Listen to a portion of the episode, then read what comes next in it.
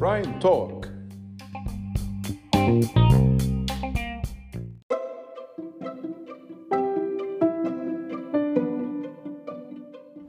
السلام عليكم ورحمة الله وبركاته. أهلا بكم في حلقة جديدة من Prime Talk من بحوث برايم معاكم عمرو حسين الألفي رئيس قسم البحوث بشركة برايم لتداول الأوراق المالية. يوم الأحد الموافق 14 مايو 2023 كنا أصدرنا تقرير تحديث تغطية أساسية عن البنك التجاري الدولي مصر. بتخفيض التصنيف لمحايد بنفس المخاطرة المتوسطة ولكن بسعر مستهدف أعلى بنسبة 9% عند 59.4 جنيه للسهم الواحد. معانا علشان يستعرض التقرير زميلتي بقسم بحوث برايم أماني شعبان المحللة المالية لقطاع البنوك.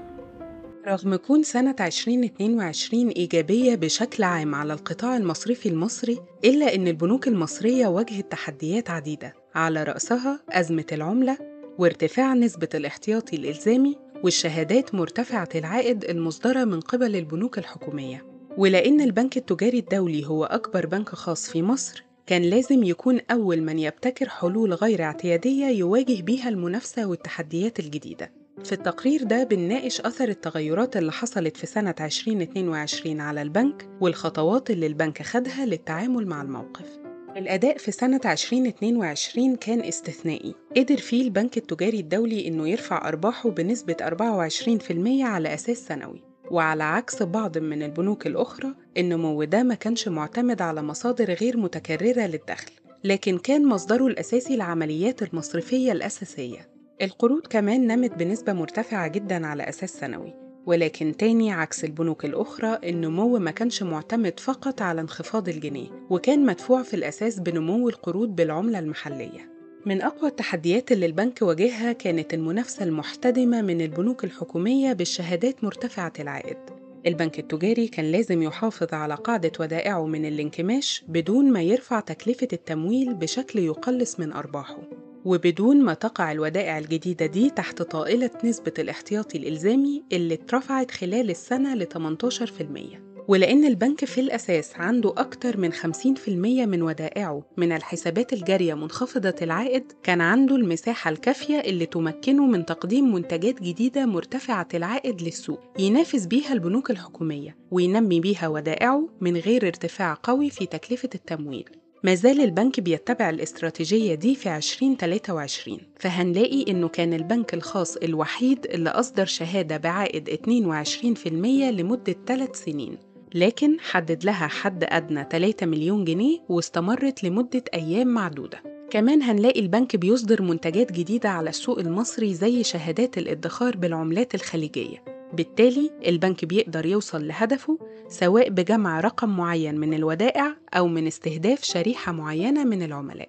التحدي التاني كان بسبب تعرض البنك القوي للدين السيادي فبعض الاستثمارات المالية المسجلة تحت الدخل الشامل الآخر قيمتها انخفضت مع ارتفاع الفايدة. ده أدى لوجود خسائر غير محققة بما يقارب 12 مليار جنيه أثرت على حقوق الملكية للبنك بالسلب.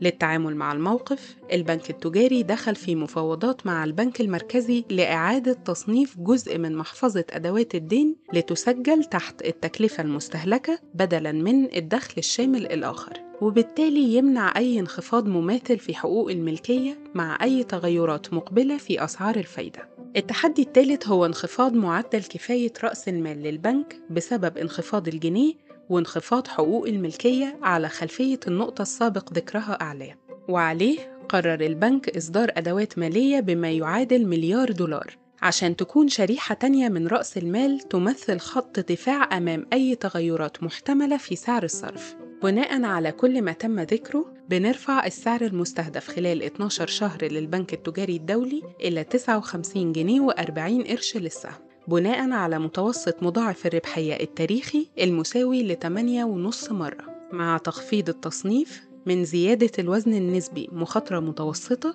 إلى محايد مخاطرة متوسطة. السعر المستهدف الجديد بيشير إلى مضاعف قيمة دفترية ضمني لسنة 2023 يساوي 2.1 مرة. شكرا اماني وفي نهاية الحلقة بنوجه عنايه حضراتكم لصفحتنا على فيسبوك الأسهم المصرية مع برايم اللي ممكن تطلعوا منها على كل تقارير بحوث برايم ومن ضمنها التقرير اللي اتكلمنا عنه النهارده. وممكن التواصل مع شركة برايم لتداول الاوراق الماليه على رقم تليفون 33 صفرين 8 3 وحيد شكرا لكم والسلام عليكم ورحمة الله وبركاته.